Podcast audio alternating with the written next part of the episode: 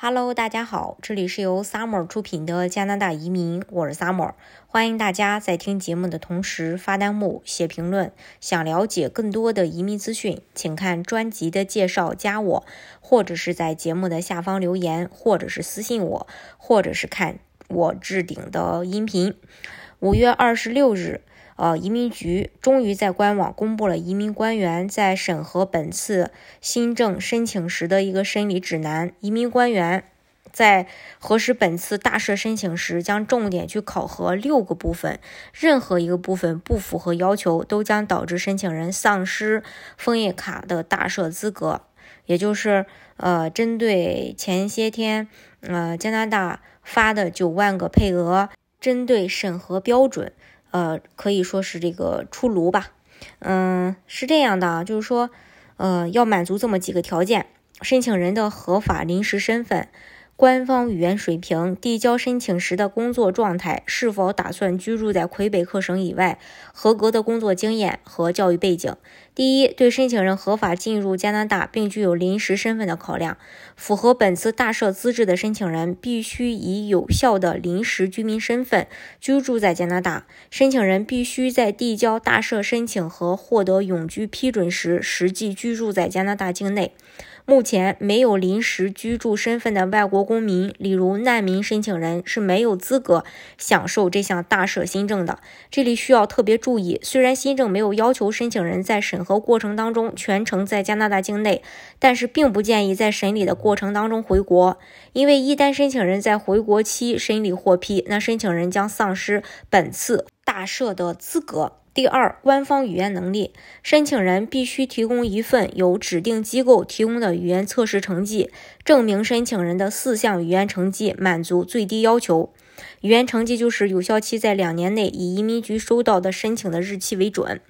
可以接受的语言机构培训是雅思 G 类、思培 G 类、TEF 法语水平测试、TCT 法语水平测试。呃，不同类别需要达到的语言标准也不一样。呃，一在毕业呃在职毕业生类别是 CLB 五，呃二必要从必要行业呃必要行业从业者类别是 CLB 四，然后医护类别是 CLB 四。第三，对目前工作的要求，递交申请后离职不影响审批结果。主申请人必须在递交申请时处于在职状态，才有资格享受这项公共政策。目前的工作需要满足几个条件：一，必须在加拿大境内。二可以是 NOC 中所列的任何职业。三必须得到授权。四必须以工资或佣金形式支付。五不包括自营职业，除非申请人是作为医生在卫生部门进行自雇工作。最后，目前在职指的是移民局收到申请时需要处于雇佣状态。先前大家是在是否呃应该在审核过程中持续在职这个问题上，可以说是中方呃众说纷纭，一直没有一个特别确切的答案。但是现在官方答案来了，申请人无需在申请过程过程当中保持雇佣状态，没有要求申请人的工作是全职或永久的。申请人可以通过工签许可签证以及目前的雇主信来证明其递交时的在职状态。所有申请人都必须在递交申请时提供令移民官信服的证据，包括他们在合格工作经验期间处于劳资关系的事实，除非他们是自雇医生。最后，对定居目的地的考量，本次大赦新政适用于打算居住在魁北克省以外加拿大任何地方的申请人。如果移民官不确信申请人打算居住在魁北克之外，那移民局有权将其所关注的问题报呃问题呢告知申请人，并给予申请人提供更多证明材料的机会。还有对国际毕业生类别教育背景的要求，国际毕业生类别申请人提供的呃这个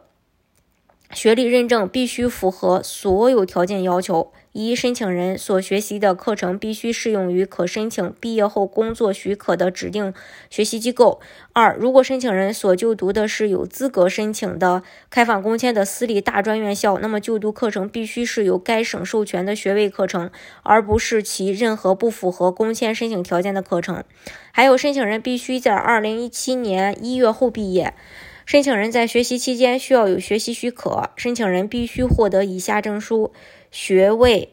啊，比如说副学士、学士、硕士、博士学位、专科文凭、证书文凭或证明，一个或多个职业研究文凭或职业专长技能证书。一个文凭需要至少持续时间是十六个月，多个文凭需要每段不少于八个月课程，且总长度至少为十六个月。还有就是，呃，这个职业。呃，研究文凭或者是职业专长技能证书，呃，需要每个课程最少是九百小时，总课程至少是一千八百小时。当一个职业研究文凭和职业专长技能证书课程组合超过一千八百个小时，则。嗯，职业专长技能证书的课程长度可以少于九百个小时。如果申请人是在没有学习许可的情况下完成了符合呃开这个开放工签的申请资格的远程课程，也有资格享受本次大赦的新政。第六，必要工人及医护类别的合格工作经验是必须工人和医护类呃申请人在过去的工作经验必须满足以下。条件才能认定为合格的工作经验。呃，首先，申请人必须在递交申请前满足至少等同于一年全职工作的经验要求。二，申请人的工作经验必须是在授权下完成的。三，申请人的工作经验必须在加拿大境内完成。四，该工作符合条件 A 或 B 上的 NOC 岗位。另外，申请人必须提供工资和佣金证明。申请人的工作经验不能是自雇，工作经验可以通过多段就业期完成，但必须至少是一千五百六十个小时。这是关于呃当时呃发放的九万个配额的一些呃这个审核的资格、审核的一些标准吧。嗯，跟大家分享下来，其实你要去看的话，也并没有那么的。呃，这个简单，哪一条不符合都会被拒，这是关于这一点。当然，呃，在加拿大境外的申请人也不要慌，嗯，我们呢还可以做这个省提名的雇主担保移民、联邦创业移民、联邦自雇移民啊等等，或者是联邦技术移民，只要符合条件，大家都可以去申请。好，今天的节目呢就给大家分享到这里。如果大家想具体的了解加拿大的移民政策的话，欢迎大家看专辑的介绍，加我，或者是在节目的下方留言，或者是私信我。